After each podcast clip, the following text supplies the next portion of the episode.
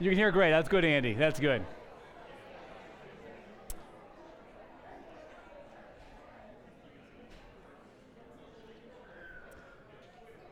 Well, it's good to see you here on uh, this first Sunday of our Advent season. For all of you uh, Christian calendar nerds, you may know that this is actually not the first Sunday of uh, the Advent season.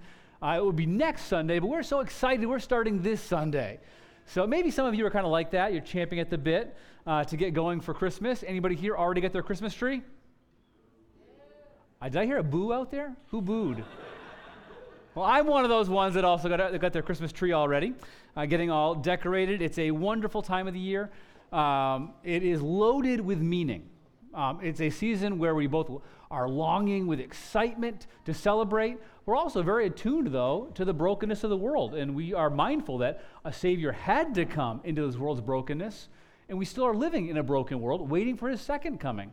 So, both it's a season of wonderful celebration, but also deep longing. And uh, so, it's a season loaded with meaning. Um, this season, for the, the uh, next five gatherings, worship gatherings in uh, November and December here. We're going to be doing a mini teaching series uh, that we're calling Fulfilled. And it really uh, hones in on this theme in the book of Matthew. That when you read through Matthew again and again, this theme comes out that Jesus came and in his life, uh, in his death, and his resurrection, he fulfilled what the Old Testament prophets foretold.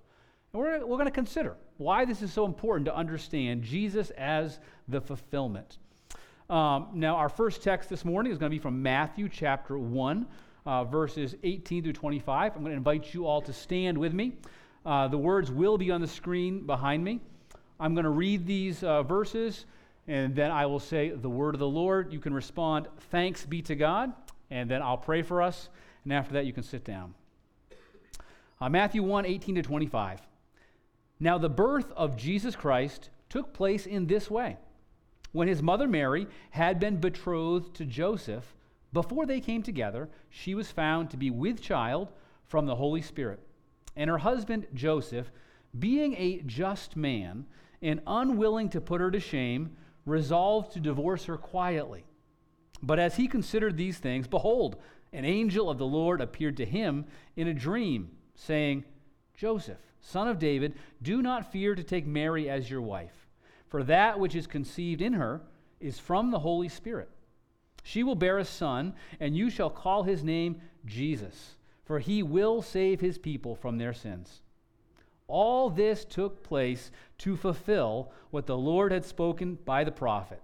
Behold, the virgin shall conceive and bear a son, and they shall call his name Emmanuel, which means God with us. When Joseph woke from sleep, he did as the angel of the Lord commanded him. He took his wife, but knew her not until she had given birth to a son, and he called his name Jesus. The word of the Lord. Let's pray. Lord, we are thankful uh, that you are a God uh, who has come to us and for us and to be with us uh, in the person of Jesus Christ. Thank you for stepping into history and uh, doing so in a way that was at great cost to yourself. And thank you that you're a God who still comes for us, uh, Lord, by your word, by your Holy Spirit. And we invite you to come this morning. Uh, would you come and teach us? Would you come and minister to our hearts and our minds? Uh, would you come and deliver us, uh, Lord, from our sin? And God, I pray that you would be using uh, this time this morning to shape us to become more like your Son, Jesus Christ. So, Lord, please work amongst us this morning. In Jesus' name, amen. Have a seat.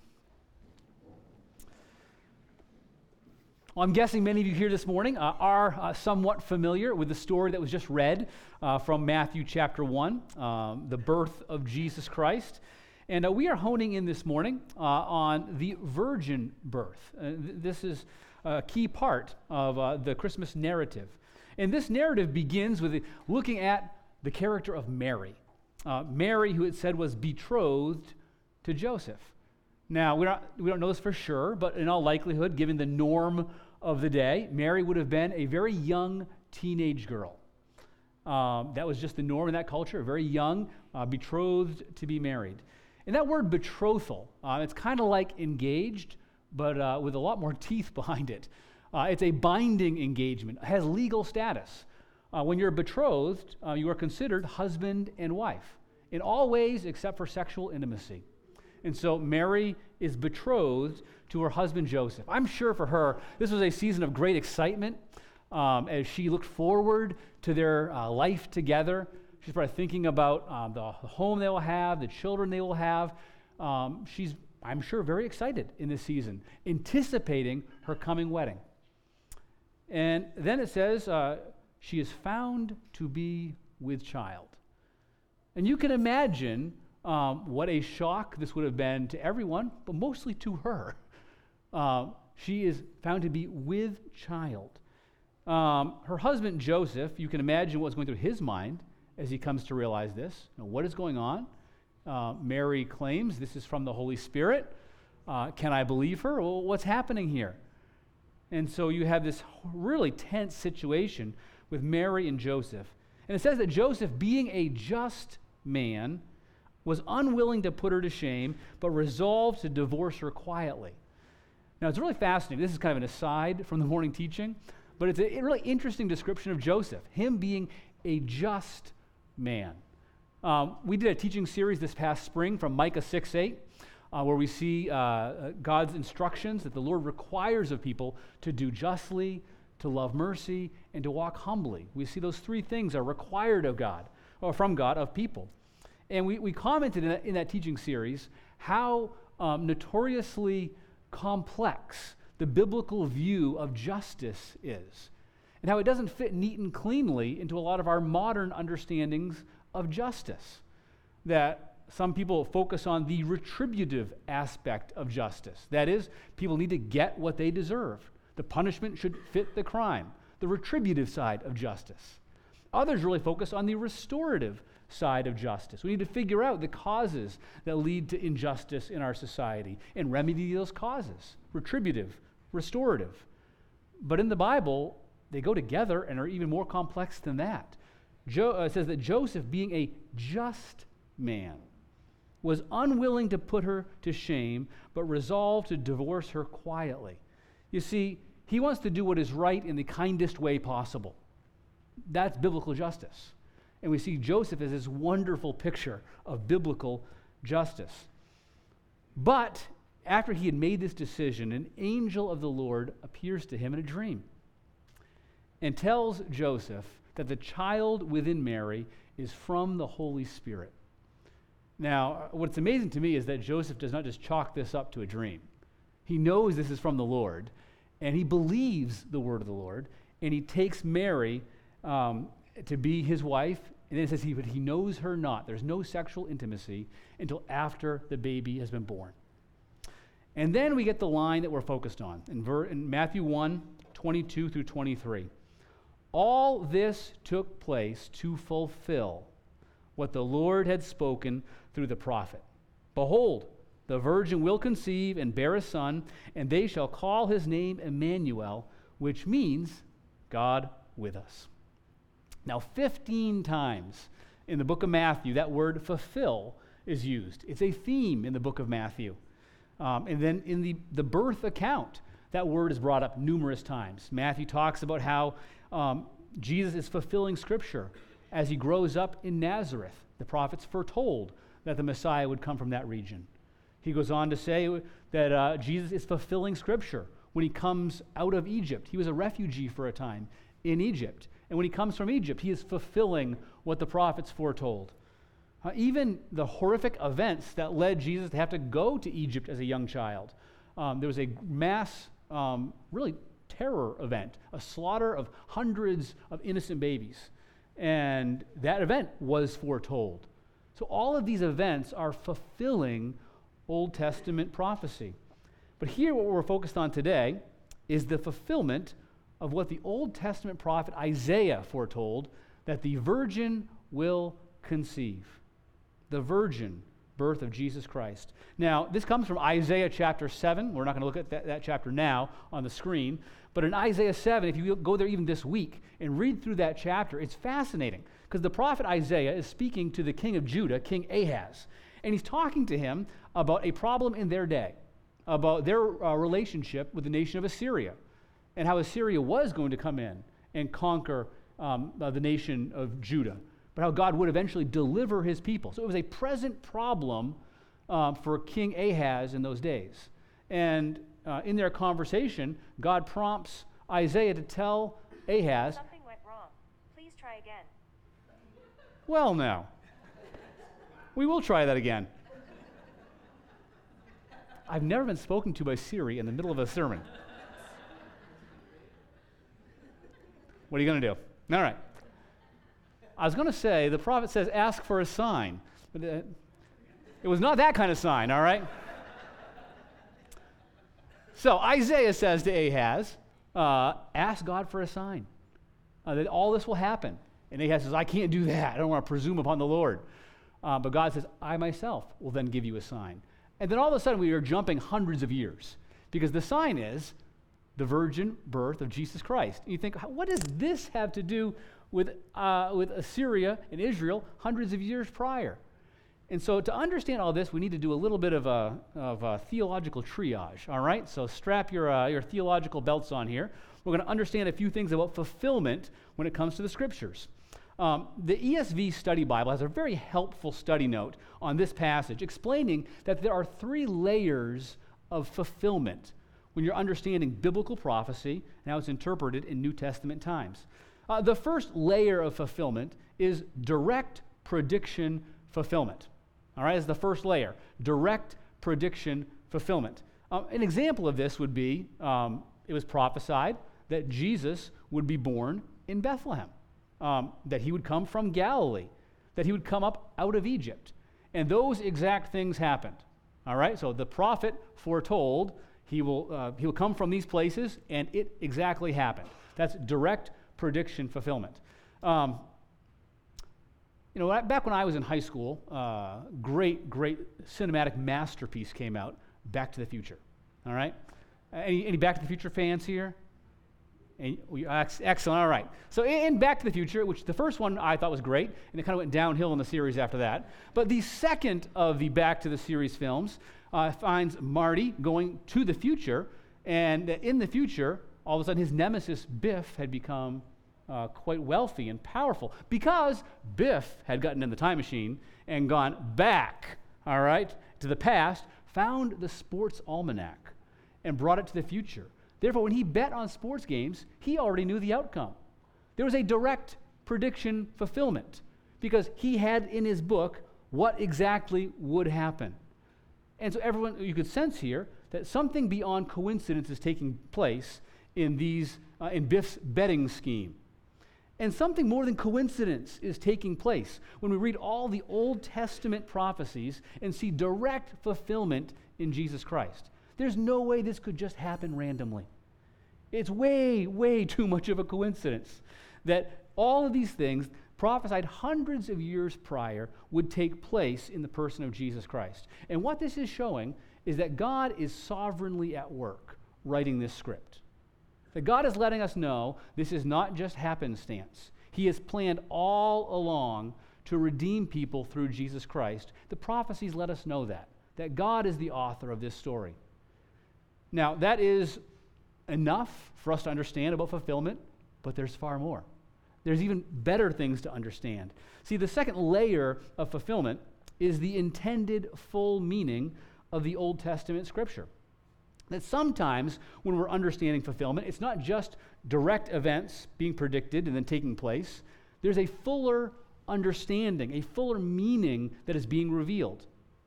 Um, if a parent's intentions for their child are fulfilled as they grow up, it isn't about direct prediction fulfillment as if a parent has predicted every event that will transpire in their child's future. But they have intentions and purposes. They want their children to turn out a certain way. And when those are fulfilled, it is wonderful. And in a similar way, God has plans and intentions for his creation. And in the Old Testament, you begin to see these hinted at that God intends to deliver his people. And most often in the Old Testament, God's people think that they mostly need to be delivered from the enemy nations of the world. Um, it was kind of hidden that the deeper, the deeper rescue that was needed was from our sin. And so this is being kind of brought out in full display in the person of Jesus Christ this full unpacking of all that God intended for his people. So we see that layer of fulfillment when we come to Matthew 1. But there's a third layer of fulfillment, and this one is a little more complex. It is divinely orchestrated typology of Israel's history. All right, it's a mouthful. Let me unpack this here. God has always worked through people. This is how God has chosen to work. When He creates the world, He creates people. And to Adam and Eve, He gives them a task. He wants them to, to rule and to govern this, wor- this earth uh, according to His intentions. God is planning to work through people. And through Adam and Eve, He would care for and bless the world. But we know how that story goes. Uh, they fail at their task, but God does not fail them. He continues to want to work through people, and he begins to really focus his efforts on a particular people. Uh, he speaks to Abraham, and he says that through you, through your family, all nations will be blessed. He intended to work through Abraham and his people to bless the world, that, that the Jewish people were to be a light to the nations. But we see all through the Old Testament storyline that again and again and again, this family falls short of God's intentions. That God wants them to be a light to the world, and they fail at that. So, what we see in the person of Jesus is that Jesus fulfills everything that Israel was supposed to be. Jesus is the true Israel, He is the second Adam. He, he is the one we ultimately have been waiting for. It's through Jesus that God's light is going to the nations. And so we can see that in these fulfillment accounts, um, everything that Israel was supposed to be happening in the person of Jesus. So all three of these layers of fulfillment are taking place in this Matthew 1 account. And as we begin to get our minds around all that is being fulfilled, a couple things happen. One, we start having greater confidence that Jesus really is um, the intended Messiah, the one God had promised. Also, we find ourselves wondering and marveling at uh, his greatness and his goodness. And I, I pray that happens today, that we'll find our hearts stirred by how Jesus has fulfilled what the prophets foretold. So, that said, let's dig into the fulfillment, all right?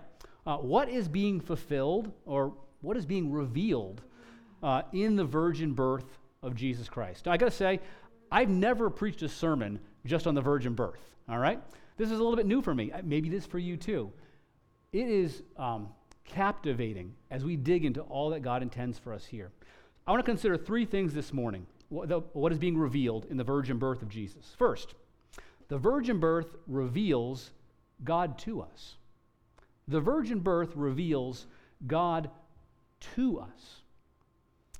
You see, the scriptures tell us that ever since Adam and Eve, uh, human beings have been born with a sin nature. Um, this means that no parent has to teach their child to lie, to teach their child to throw a temper tantrum, or to teach their child to assert their own will over another. Um, that comes naturally to all of us because of what the scriptures teach us that we're all born with a sin nature. Um, our denomination, the Evangelical Free Church of America, uh, I put out a statement a few years back on uh, human sexuality that actually captures this idea really well.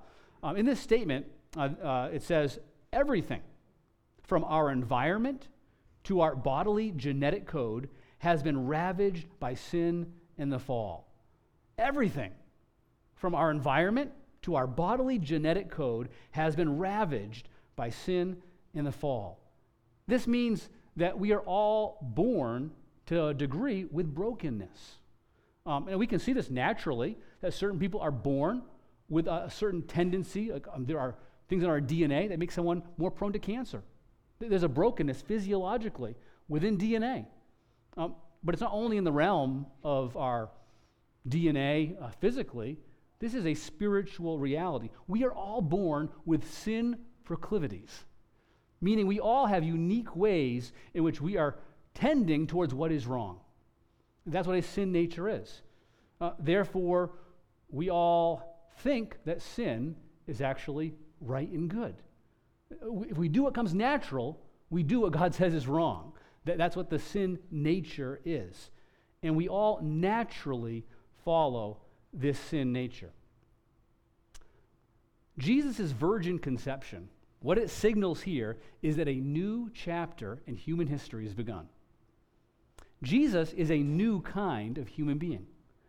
Everyone prior, everyone prior naturally followed the outworkings of their sin nature. And in Jesus, something new has entered the world. The language of Jesus' conception is striking. Um, the angel told Joseph that what was in Mary was from the Holy Spirit. Uh, and then in the Luke 1 account, in Luke 135 of the same story, we read, The Holy Spirit will come upon you, and the power of the Most High will overshadow you. Therefore, the child to be born to you will be called Holy, the Son of God.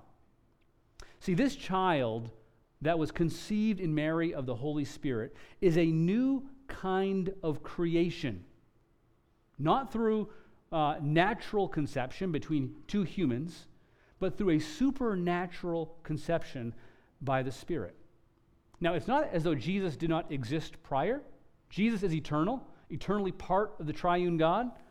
But as a human being, this is a new creation. And a new creation is needed because humanity has shown that we cannot solve the problems of humanity by repeating the same tired solutions. Uh, essentially, what humanity attempts to do from the very beginning is that hum- humans attempt to reach up to God. We, we try to do our best to become better humans, individually and corporately. We reach up in our attempts at education. We reach up at our attempts at religion. We re- reach up in our attempts at moral uh, goodness. And what we see is that no, every generation, no matter how hard they try to reach up, still falls down.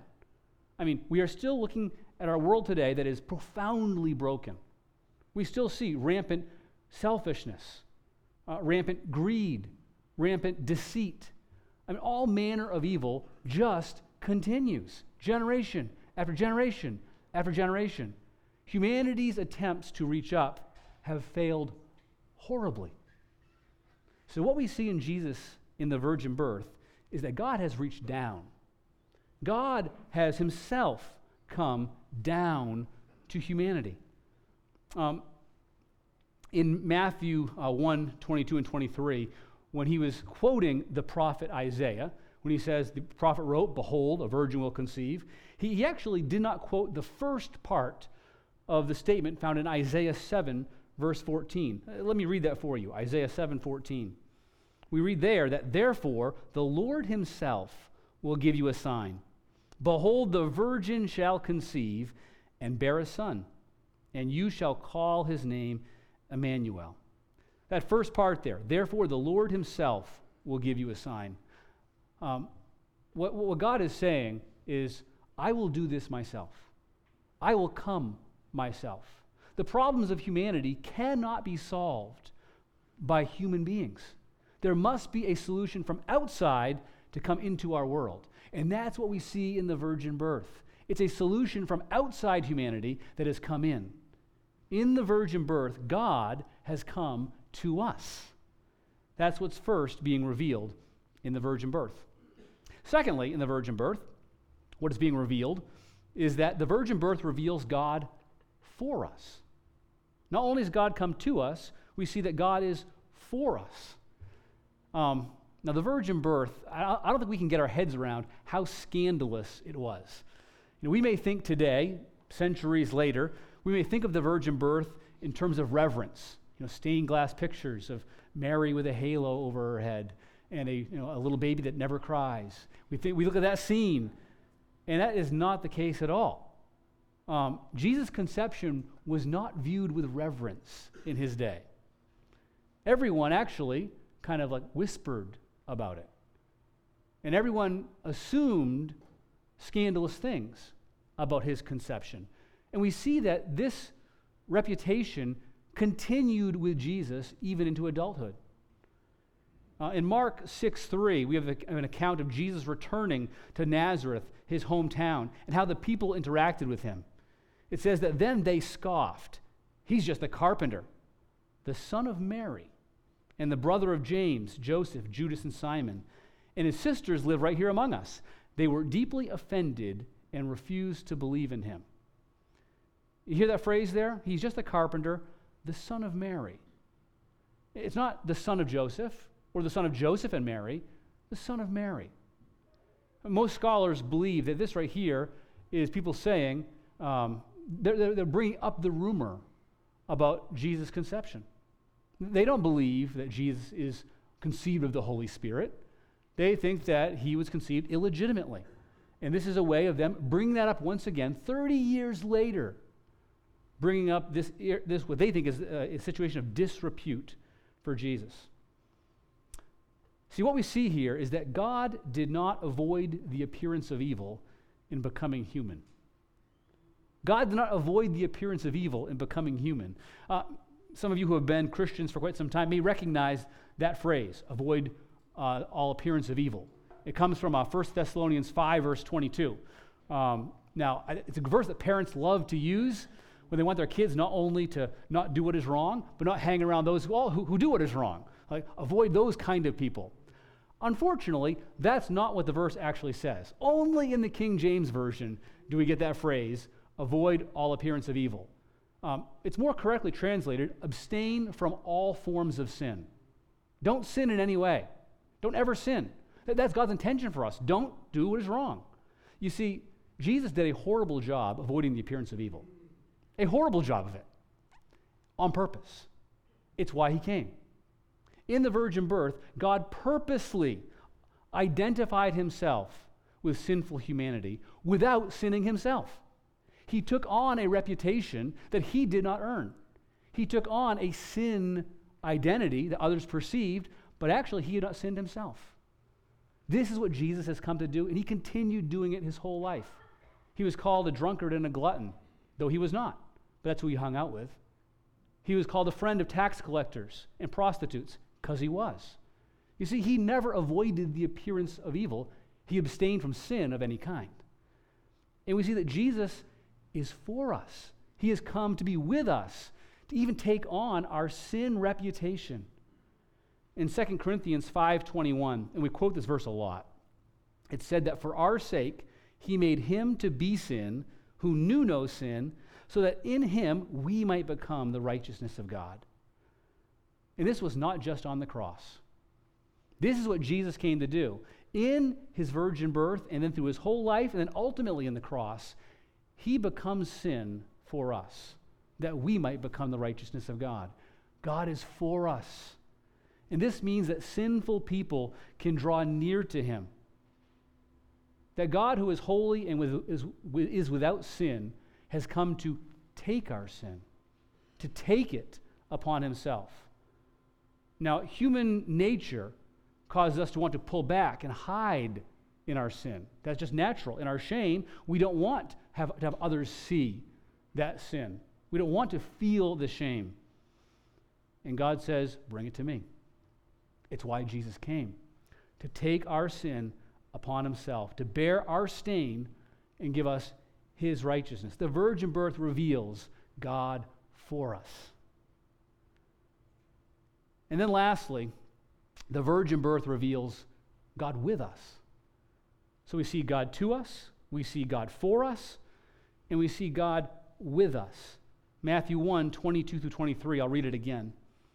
All this took place to fulfill what the Lord had spoken by the prophet Behold, the virgin shall conceive and bear a son, and they shall call his name Emmanuel, which means God with us.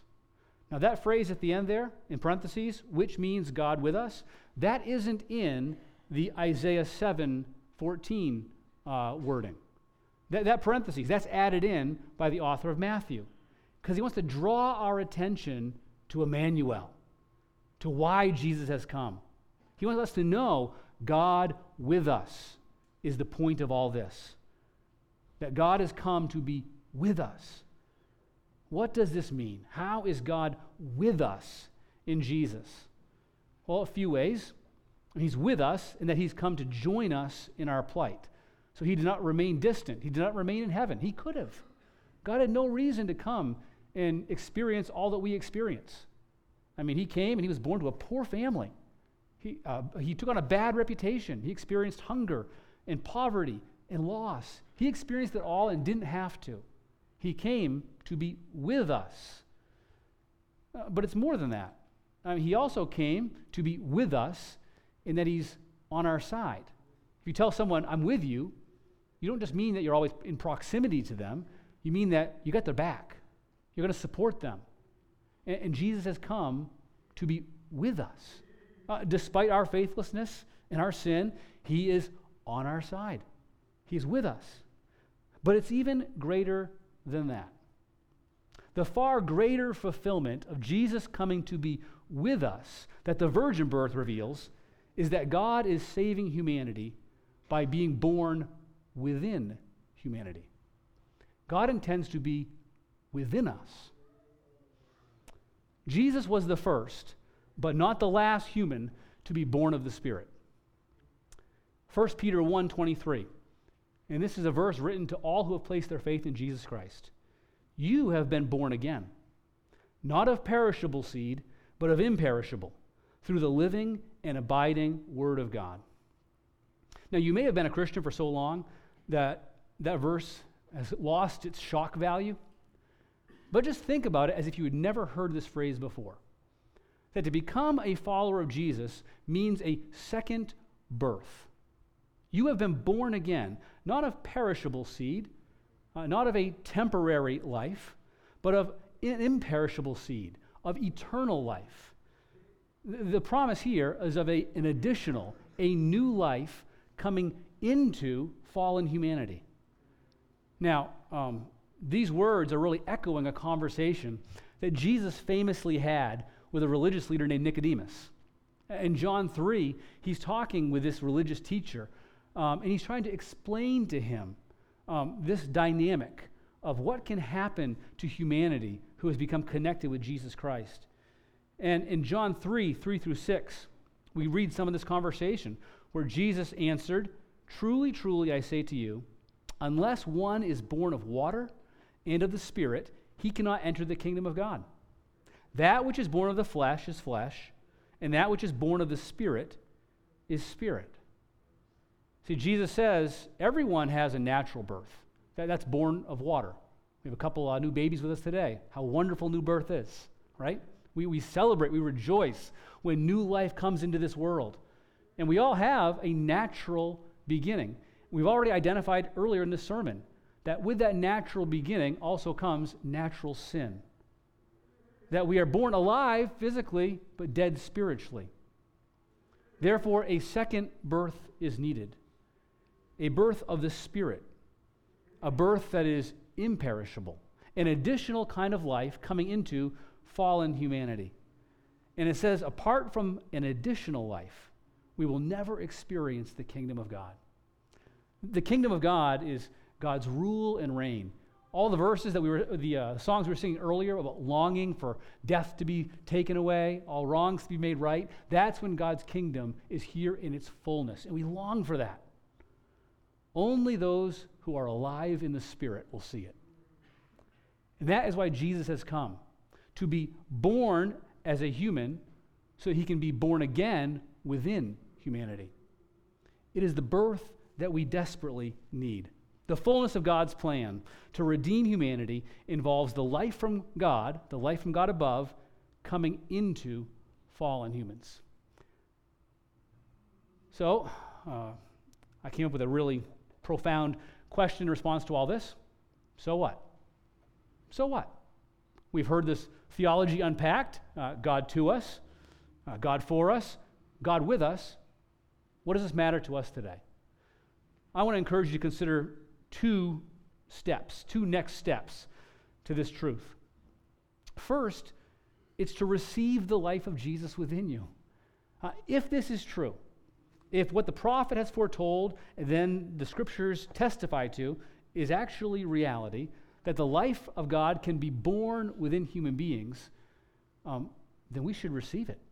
That's what's held out to us. And I think we have a wonderful picture of this in the person of Mary.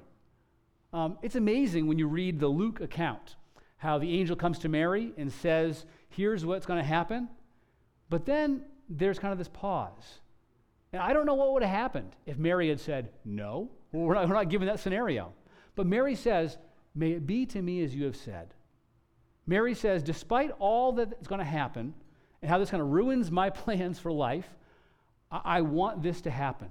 I want the Messiah to be born in me, through me, to bless the world. Mary says, May it be to me as you have said. And it's a wonderful picture of our posture. Of we hear all of what God says, we have the opportunity to say, May it be to me as you have said. May, may you be born within me. May my life increasingly become your life. Um, I love uh, the, the Christmas carol, O Little Town of Bethlehem, has some great uh, language in there. We, uh, we often sing year after year, O Holy Child of Bethlehem, descend to us, we pray. Cast out our sin and enter in. Be born in us today. That's what's being promised. The idea that the eternal God would come to take up residence within a human life. And the question is, will we receive it? Um, last week we had some testimonies. It was a great Sunday, uh, hearing people sharing of how God has worked stories of redemption in their lives. Uh, and in particular, um, one of the stories that was shared, uh, Mike shared about him coming to understand theo- all the theology, the understand, the intellectual understanding of the faith, but coming to a point of wondering or being prompted by the Spirit, uh, will this be yours? Will you, of your will, say yes? I confess this. I believe this. See, God brings us to, brings all of us to this point. Not just do we intellectually understand it, but do we want this? Do we want the life of Christ within us? So, my question for you is Have you received the life of Jesus? Have you come to that point of asking Christ to come in, to cast out your sin, to enter in and be born in you? The good news is you can have that by faith in Jesus. By simply asking Jesus to come in, saying, Yes, may it be to me as you have said, this new life begins. You have the opportunity today to take that step of faith. And we'll time at the end where you can respond to God in prayer. Uh, second step, and for others of you who have responded, yes, may it be to me as you have said, the question I have for you is Are you nurturing the life of Christ within you? Uh, are you nurturing this life? I mean, just as we must tend and care for a new life that is born. I mean, we would never see this wonderful baby come into our, our, our family and just stick the baby into the room and say, Good luck. I mean, we, we naturally want to tend and nourish this new life. And so we must tend to and nourish the new life within us. That, that we must begin to seek to grow. I mean, we take into our life the Word of God. We learn to be around others who follow Jesus. Uh, we learn to talk to God in prayer. It's called discipleship. Are, the life of Christ is growing within us. And this must become the main focus of our life. Jesus said, Seek first the kingdom of God, and all these things will be added to you as well. We're so tempted to make all these things the focus of our life. We tend to treat the kingdom as kind of like the nice window dressing. Once I have all this in place my job, my, my marital uh, status, family you know, I'll kind of add in the kingdom of God piece. And Jesus, it's the other way around. As we make the kingdom of God our focus, everything else kind of comes through this new life. All of a sudden, our work, our marriage, our family, they now become conduits of God's kingdom life in us and through us. The question is is the kingdom central? Um, some of you know that I, I greatly appreciate author uh, named Dallas Willard, and he has a, uh, a quote um, unpacking this reality. It's a longer quote. I encourage you to bear with me, but it's really helpful. Uh, Dallas writes this in his book, Hearing God. He says, the, the person who has been brought into the additional life by the creative action of the Word of God now lives between two distinct realms of life and power that of the natural or fleshly, and that of the supernatural or spiritual. Even while dead in sins and unable to interact constructively with God, we are still capable of sensing the vacuum in the natural life apart from God and of following up on the many earthly rumors about God and where He is to be found. Once the new life begins to enter our soul, however, we have the responsibility and opportunity of ever more fully focusing our whole being on it and wholly orienting ourselves toward it. This is our part, and God will not do it for us. That God is calling us, calling us to Himself to take up our cross, to follow Him. These are all activities we must do in our discipleship to Jesus Christ. And there is no greater privilege in life. There is no greater privilege than for the life of Christ not only to be born in us, but to grow to maturity in us. Are you focusing your life upon this great opportunity of Christ and his life growing in you and through you? Uh, as I close in prayer here, I'm going to invite you uh, to respond in prayer with me. However, God is prompting you, whether it is to receive Christ today, whether it's to surrender anew your life, or certain aspects of your life. I, I encourage you to join me as we respond in prayer, and the worship team will come up while I'm praying. Let's pray together. Lord, we are so thankful uh, that you are a God who has loved us and who has come to us, who has identified with us in our sin, taken our sin upon yourself, and Lord, who is now with us by the Holy Spirit. Uh, Lord, much of this is mysterious and beyond our mind's uh, ability to, to comprehend fully. Yet, Lord, we are so grateful of what we can know. So, Lord, I pray today, uh, Lord, I pray for all who are here. Um, Lord, you know hearts, you know minds, you know ourselves better than we know ourselves. So, Lord, would you help us to realize uh, where we truly stand with you? Uh, God, I pray for those who are now contemplating, uh, Lord, um, asking you to be born within them. Uh, God, we do pray that even today, uh, Lord, as the song says, you would descend to us and be born within us. So, Lord, thank you for your promise to cast out sin and enter in. And Lord, for all of us, Lord, I pray you help us to grow in maturity. God, I pray you'd help us increasingly sense what an opportunity it is to have the life of Jesus Christ uh, come into us and to grow in us. I pray that increasingly um, your will, your desires, your characteristics will be evident in our lives. And we know, Lord, we need you uh, for that to be true. Um, it's not our flesh, that matters, it's your spirit. So, God, please accomplish in and through us what only you can do today. Uh, we are grateful and we love you. And it's in Jesus' name we pray. Amen. Would you stand to sing once again?